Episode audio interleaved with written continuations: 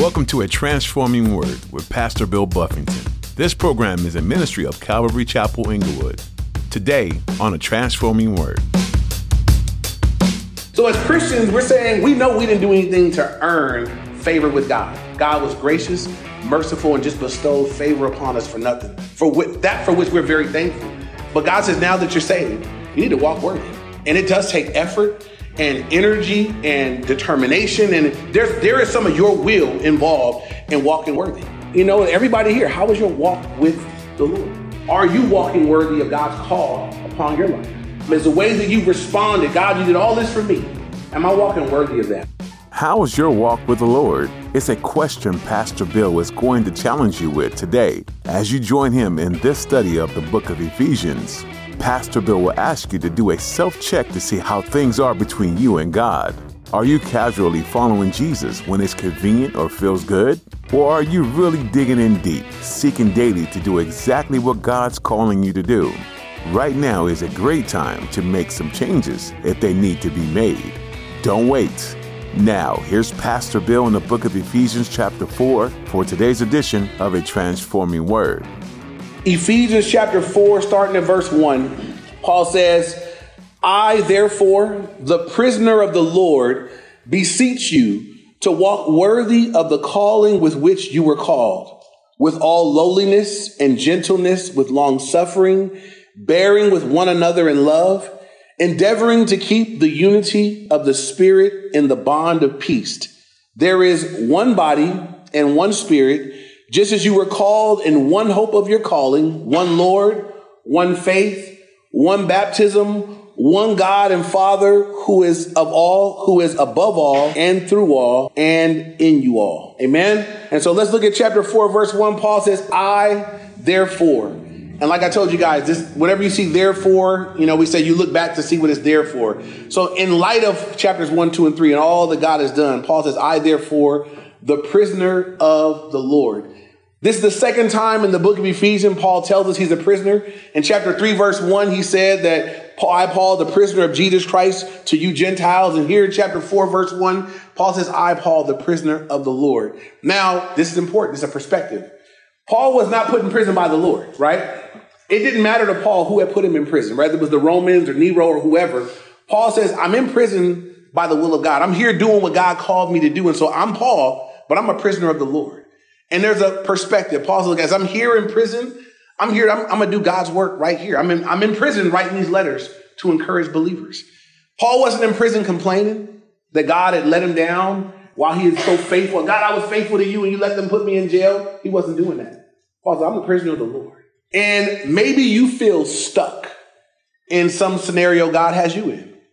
And it'd be a, it'd be a healthy perspective as believers for, for us to recognize that if you're walking with the Lord and God has allowed you to be in a scenario that's unfavorable, that's undesirable, howbeit, I'm here for the Lord. Everywhere I am, wherever I am in life, whatever state of life I'm in, I'm here by the will. I'm, I am what I am by the will of God. Amen. So if you're a student in a class and you hate the I hate this school, I gotta by the will of God. Lord, let me be, let me be a witness for you at this place. You might feel like you're a prisoner to your job, the very job that you prayed for at one point in time. Most people, you know, at one point in time, they were praying that God would give them the job. Then they get the job, and after a while, they get sick of the job, and then they, then they, you know, they complain about the job and don't realize that maybe you're an assignment at your job for the Lord.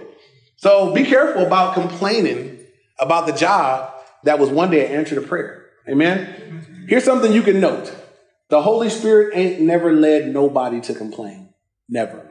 So whatever you're complaining about, whatever it might be, complain about life circumstances, what you don't have, what you wish you had. Whatever you're complaining about, the Holy Spirit never led anybody to complain. Uh, I remember doing a, I did a, a, a camping trip with some high school kids. And one of the youth leaders that I had with me, he was a hiker, a little skinny guy, uh, like a gazelle. And he hiked all the time. And he was like, oh, Bill, you know, if you lead the trip, you prepare the Bible studies. I'll, I know the whole place. I'll make all the hikes and the trips. I was like, cool, we'll, we'll partner up on this one. That was the worst decision. I, it was like fat camp. And this guy hiked us all around and he would trick us. He would say, it's only like three miles. And I was like, okay, three miles not that bad. You know what I mean? It's seven miles. One, I'm like, it's been seven miles, bro. We ain't there yet. That means it's seven miles to get back. You know, like, where are we going? You lied to us. Now we way out here, you know. And I remember, because I, I was doing the kids. I was with the kids complaining. And he said, this was his this was his tagline. He said, you know, God killed a whole bunch of Israelites for complaining. And I was like, that's a cold word from the Lord, you know. So so moving on, Paul says, I, Paul, am the prisoner of the Lord. And may I encourage you, right, wherever God has you, instead of looking for an out or looking for what's wrong with it, like Paul, just say, God, I'm here for your, I'm, you got me captive in this scenario. Um, by the will of God, how can I? How can you use me here? Uh, I heard a testimony of somebody that was in a hospital bed. Don't nobody want to be in a hospital bed. I don't like to be in hospitals when I'm walking in and walking out. Um, but someone they're in a hospital, and, they, and this person just accepted that the Lord has me here, and I'm gonna look for these. I'm gonna figure out which of these nurses or which of these people need to hear what I know, and they turned that thing into a ministry. From a hospital bed. That's a perspective. They could have been laid up complaining, why come God didn't heal me? How come he didn't answer my prayers yet? And instead, they just said, you know what? I'm going to be a witness from this position. And they did so. So Paul's again, I therefore, the prisoner of the Lord. And then he says this, I beseech you. That word beseech, it means to, to beg or to entreat. And this is what Paul is begging them to do. I beseech you to walk worthy of, of the calling with which you were called. Paul says, I'm begging you guys, walk worthy of your call. Here's where the tone changes, right? Now, we've, we've already talked about everything God did for you. Now he said, now it's your turn. Now you need to walk worthy. We understand you can't earn your salvation. You're saved already. So I'm talking to saved already people. Now you need to walk worthy of what God did for you. And sometimes this is what happens in Christian circles. We we understand the grace that brings us into salvation. And so we, we, we, we, we try to characterize the rest of our relationship with the Lord. Well, the Lord just has to do it. And God said, no, now it's your turn. Like the important thing, saving you, forgiving you, I did that. Now you need to walk. We're going to see in the book of Ephesians for the rest of the chapters that we go through, seven different times walk is mentioned. In chapter five, we're going to talk about walking in the light, walking in love, walking in wisdom. In chapter four, in a few, in a few different places in this chapter, we're going to talk about our walk with the Lord. And so a walk describes your entire lifestyle. A walk is not something you do for just a moment. Um, y'all walked into church this morning. A lot of people know how to behave here at this place. And then that's it.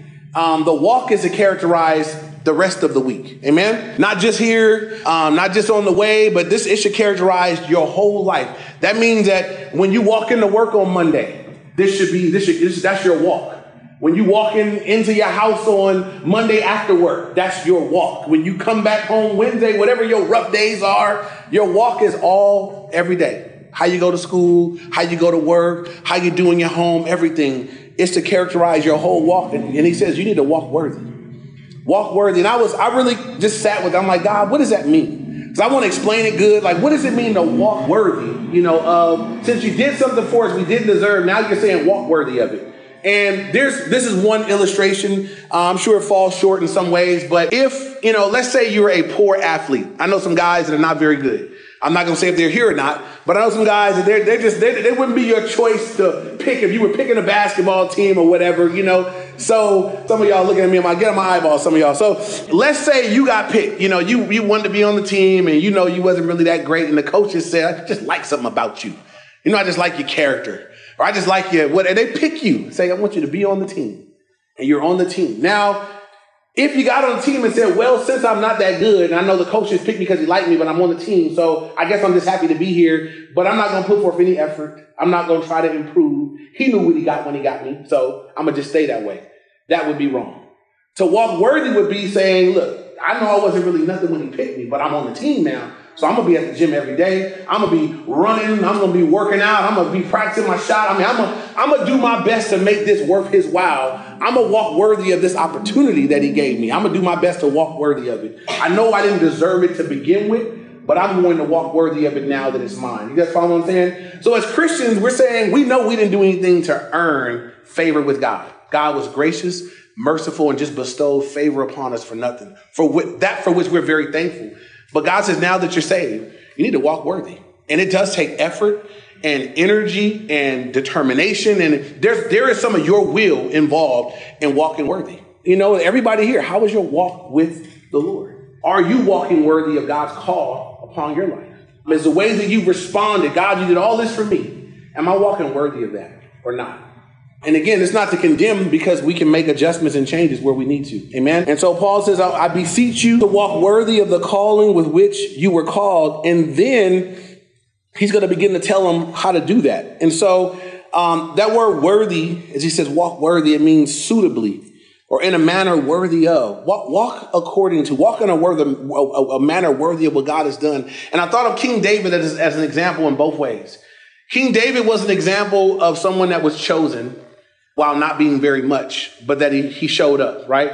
When when um, Samuel went to Jesse's house and he said, one of your sons is the next king of Israel. Bring out all your sons. Um, when he did that, uh, Jesse didn't even think to bring David out. David was the youngest. He was the least significant. He was out there watching the sheep. And so he brought out all the other sons, and God told Samuel that the Lord does not see as man sees. Man looks at the outward appearance, but I look at the heart. And God, he went down the line and said, God, I haven't picked any of them. Do you have another son? And he says, I, I do. I got a little ruddy kid out there in the field watching the sheep. And Samuel said, I'm not leaving until you bring him out. Go get him. And he went and he brought David. And it said David was the idea of David. It says he was a ruddy, like a ruddy little kid. And idea, just a cute little, you just, I just imagine a cute little curly head kid coming in. And the Lord said, that's my guy. The Lord wasn't looking at his outer appearance. His outer appearance didn't look like a king yet. What was God looking at? God said that, that he has a heart after me. He out there watching the sheep, but he's a worshiper. He's worshiping me. He trusts in me. He believes in me. And God brought David in, and God said, that's my guy. Now, that's what God, God chose him. There wasn't anything about David that said, you know, you know, this is what makes him. God chose him. God said, you're going to be the next king of Israel. My, God's hands him, anoint him, put oil on his head. That's the guy. Now, David showed up when everybody in Israel, Saul included, was afraid to go out and fight Goliath. David showed up by chance, you know, going to bring his, you know, report from his brothers to his dad. And he sees Goliath out there taunting the army of God. And he said, who is that? And why y'all acting like y'all scared? Like, what's up? You know, and David was offended that nobody was stepping up. And David said, I'll fight him. And it wasn't because he was arrogant or cocky, or David was like, no, he, he talking about the army of God. Like, you know, David just had faith that dude, God would do this. And when they discouraged him and said, David, you can't do this. You just, this guy been a warrior your lifetime. You know, he said, look, man, when I was watching my father's sheep and a bear came, I destroyed it with my bare hands. The Lord enabled me. And a lion came out and I killed that lion. The Lord enabled me. He said, this uncircumcised Philistine to be just like one of those. Right. And David said, I'm, I'm going to go do it. In that sense, David was walking worthy. He said, no, I, I got experience with the Lord. I believe in the Lord. And he walked worthy of the calling that he had. Now, we know that David did some things later where he didn't walk worthy. We won't talk about that this morning. Um, but we got an example where he did. Look, God chose you over here. And David showed up when it was time. David said, I trust God. I believe God to destroy the enemy of the, you know, the Philistine army. And, and he went out and God gave them a great victory through David. Are you walking worthy? Are you, are you someone that said, man, I understand all that God has done for me. I understand the cross and the, the mercy of God, and the grace of God, the blood of Jesus. And, and in light of that, God, I, I am yielded to you, because now he's getting ready to tell us how. How do I walk worthy, Lord? What does it look like? Paul, you're telling me, you're commanding me to walk worthy. Well, now he says how. Look at the first word in verse two, first three words. First, he says, with all lowliness. The word lowliness means having a humble opinion of oneself. Uh, it's a deep sense of one's moral littleness. Lowliness is a genuine humility that comes from association with the Lord Jesus. Lowliness makes us conscious of our own nothingness and enables us to esteem others better than ourselves. It's the opposite of conceit and arrogance. And so when he says with all lowliness, these are attitudes of the heart and the mind that believers are to walk in. And so you can judge for yourself. I told the earlier service, this would be a good, this, this, these criteria that we're getting ready to walk through, it would, it would be a healthy thing for you to ask somebody that lives in your house. How am I with this? This would be good for me to run through my kids. Lowliness and gentleness and all the different things we're getting ready, long suffering, and let my kids tell me, let my wife tell me, you know, how long suffering am I before I have coffee or whoever, you know? So these would be good things for somebody to live with you, to report to you, if you care. If your if your if your desire is to grow in the things of God and to be more of what God wants you to be, Paul is telling us you need to walk worthy, and this is how. First, lowliness. This is for this is he's talking to the Christians. So this would this would impact our dealings with one another in the church. But I've told you guys many times, it can't just end here, because some people know how to do it here. Some people can be gracious here and compassionate here. God bless you, brother. Praise the Lord. And, you know, merciful here. There are people that are merciful here, but they ain't merciful at home. Right? They'll, they'll, they, at church, it's like, okay, well, this is the place where you, you, you just kind of be nice and good, but they get home and it's all over with. That's not okay. Right? It's not, it's not okay if, if, if, a, if, a, if your car fusses and fights all the way here. Y'all get out the car and come in here and bless God and bless you and pray for you. And, and then y'all get back in the car, and before you hit the sidewalk, you at it again. That's not right. That's not what God, Jesus didn't die on the cross for you to behave like that. You're not walking worthy of your calling if you're doing that. Amen. Okay. So he says, with all lowliness.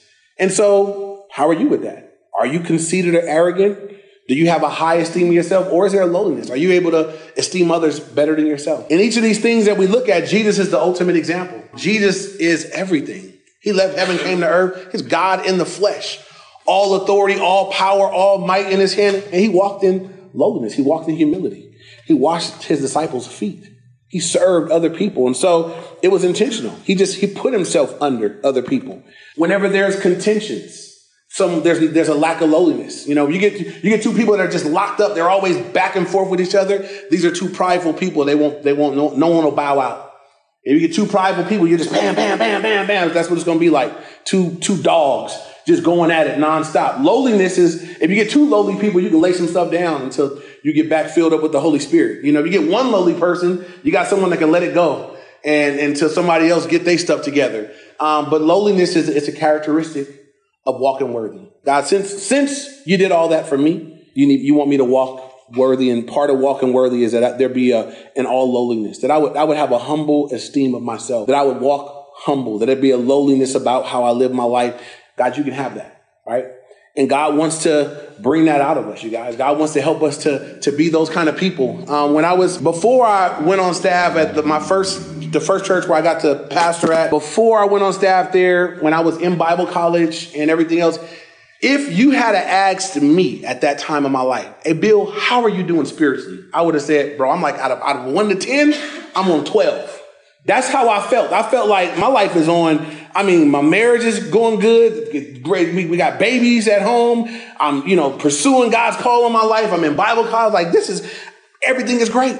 I haven't drank in this many years. I haven't had a fight. I ain't cussed at nobody. Like my life just felt like, man, my life is all together. Look good. And what the Lord did to, uh, to to bring me down ten, twelve, thirteen notches was God allowed some people in my life that drew out of me some stuff that I didn't know was there anymore. I thought that I wasn't having altercations because I was better. I mean, I, I, I am delivered from that. Oh, I'm not the guy I used to be. And then in the course of ministry, God put me in. I got involved with people that we were, we were getting involved in the church and everything else. And then I get involved with one of the guys that we're friends to this day, but this guy rubbed me wrong.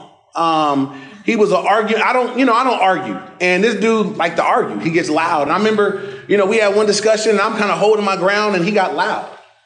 And, you know, my mind was like, whoa, you can tone that down. You know, like I, I, I got another switch that starts flipping that it ain't been flipped in a long time. But as soon as he got loud, it was like the, the flip was like, you know how to stop that, don't you? And the first time it got let go. And then I remember it happened again. And then it was like, and I remember this is this is how bad things were in my heart. I thought I might do God a favor. This dude needs to be brought down a notch. He needs to be popped in the mouth just one time.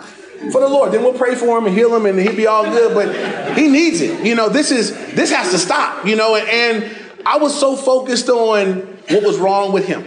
Right. And and the Lord eventually, through guys I was accountable to and everything else, God was like, what I'm revealing is what's in you. Look at that. You you walk around church want to sock somebody. What's wrong with you? I'm a boy, but, but it's because of him. And he's loud. And he's supposed to be a pastor. And, and God's like, no, what's wrong with you? But you want to sock him? You think about socking him? And and then, and I, I thought about hitting him and I'm like, we'll just go somewhere else. And, I, and I'll start my ministry all over somewhere else. That was obviously not God's will. Here, here's my point. The Lord drew that stuff out so that I can get a victory over it. And later on, be, I'd be friends with this guy. But I realized as I went on staff later that there would be much worse scenarios that would happen. where I'm in an office with some big, big dude that's got bipolar disorder, that's yelling and flailing. And God's like, and you wouldn't have handled that right if you hadn't got this under control. You'd have blown it and been fired. They'd have said, man, Bill, pastor can't be a striker. You done hit a man. You got to go. I feel like God brought those things out. But here's the thing, God, you can only, what comes out of you is what's in you. So stop blaming other people for what keeps coming out of you. If you cussing people out, you can't blame nobody for what's coming out of your mouth. Them are your words. From the abundance of your heart, your mouth is speaking. Amen. Lowliness. Lowliness will kill all that. When I humble myself, I don't, man, now, even if you did disrespect me, if I got a humble opinion of myself and it's like, well, you know, they did it to Jesus too. He took it. And, and if you could just take yourself there in your heart, right? God, this is happening to me, but it happened to you. And how did you handle it? Let that be. Let this mind be in you that was also in Christ Jesus. He didn't flip out. He didn't cuss nobody out. He didn't throw no punches. He didn't get revenge. And God, let me help me become like you. Make me more like you. Everything that's wrong with me is just the part of me that's not yet yielded to Jesus. And so when I see my junk, I know that that's the reality. This is this is me. There's just too much of me. There needs to be more of him and less of me. Amen.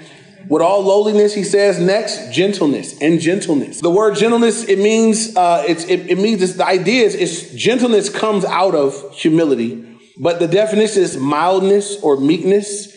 Gentleness is the attitude that submits to God's dealings without rebellion and to man's unkindness without retaliation.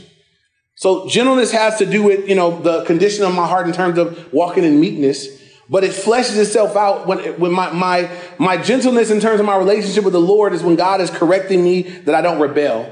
And my gentleness is the way it fleshes out when I'm dealing with other people is that when people are unkind, I don't retaliate. And so if you're someone that gets revenge all the time, you're somebody that you did this to me, I'm going to get you back. You're getting your neighbors back. You know, I've seen people do crazy things. Neighbors never parked in my park, so now I'm going to park in their park. Grown people, grown adults, you know, it's like, you mean you parked over there on purpose just to get them back for when they parked? Come, you fifty-two years old. Cut that out. You know, that that that's what people do. Not, not, God has said, God said, look, walk worthy. Now, that's what I know that, that happens in the world. But I'm, if that's happening up in here, we know that's not right. Amen. We know that that's flesh. We know that that's unyielded to Jesus. Ain't gonna, you ain't going to never make that right before the Lord. And so God is saying, look, walk worthy. Right? I, I, the, I saved you already. Now, now I want you to walk right. I want you to make some adjustments. I want you to yield yourself to me. After all I've done for you, I deserve to talk to you about it. And so gentleness. Then he says long suffering. Look at uh, the next part. He says, and with long suffering. The, the word long suffering obviously is compound, long and suffering, suffering for a long time. The definition is patient, forbearance, slowness in avenging wrongs. Long suffering is an even disposition and a spirit of patience under prolonged provocation. I'm going to say that one more time and I'll explain it. It's long suffering is an even disposition and a spirit of patience under prolonged provocation. That means somebody is provoking you and provoking, they bugging you and knocking at the door and they trying it again. I mean, under prolonged provocation. This is usually going to be brought about by somebody you live with. Might be one of your children, might be your husband or your wife. It might be somebody you work with and they're in a cubicle right next to you and every single day. Some of y'all are thinking about them right now. Monday, I got to go and see them again. They're going to provoke me all week, and under prolonged provocation that there be a, a, just a disposition, a spirit of patience under prolonged provocation. How do you do? Some people are easily provoked. We say that someone's easy. We say they have a hot temper or they're hot headed. That means they don't take much. You know, just a little bit, and they're, they're off. That's a that's a that's an indication of your flesh. Uh, one of the the the the, the, the demonstrations or the things, the outworking of the flesh is the outbursts of wrath. That I ain't got no, I can't put a cap on this thing. It just it blows. That's all we have time for today on A Transforming Word. Thanks for tuning in. Pastor Bill Buffington has been teaching through the book of Ephesians, and we pray that it's been eye-opening for you. In this book, Paul explains that it doesn't matter where you come from or what you look like. What matters is that Christ unites us as one. In Jesus, we all belong. Do you ever let differences hinder you from having genuine relationships? Do you let cultures or skin color get in the way of Christ-like living? Paul knew that although differences can be difficult to process, unity is the heart of God. To be one with each other is to be one with the Father. We hope you continue to learn more from this book, and we encourage you to read ahead on your own. If you're interested in hearing additional teachings from Pastor Bill, you can find them on our website at Calvary Inglewood dot org. We'd be happy to meet you too. If you live in the Inglewood area or happen to be passing through, come join us for worship this weekend. You can get service times and location information at Calvary Inglewood dot org. You'll even find links to stream our services if you're unable to be with us in person, and you can catch up on previous messages online. That website again is Calvary Inglewood dot org. Before you go, we want you to know that we're grateful to have you as part of our listening audience. We pray you continue to seek Jesus in all you do. Thanks again for joining us, and be sure to catch us next time right here on A Transforming Word.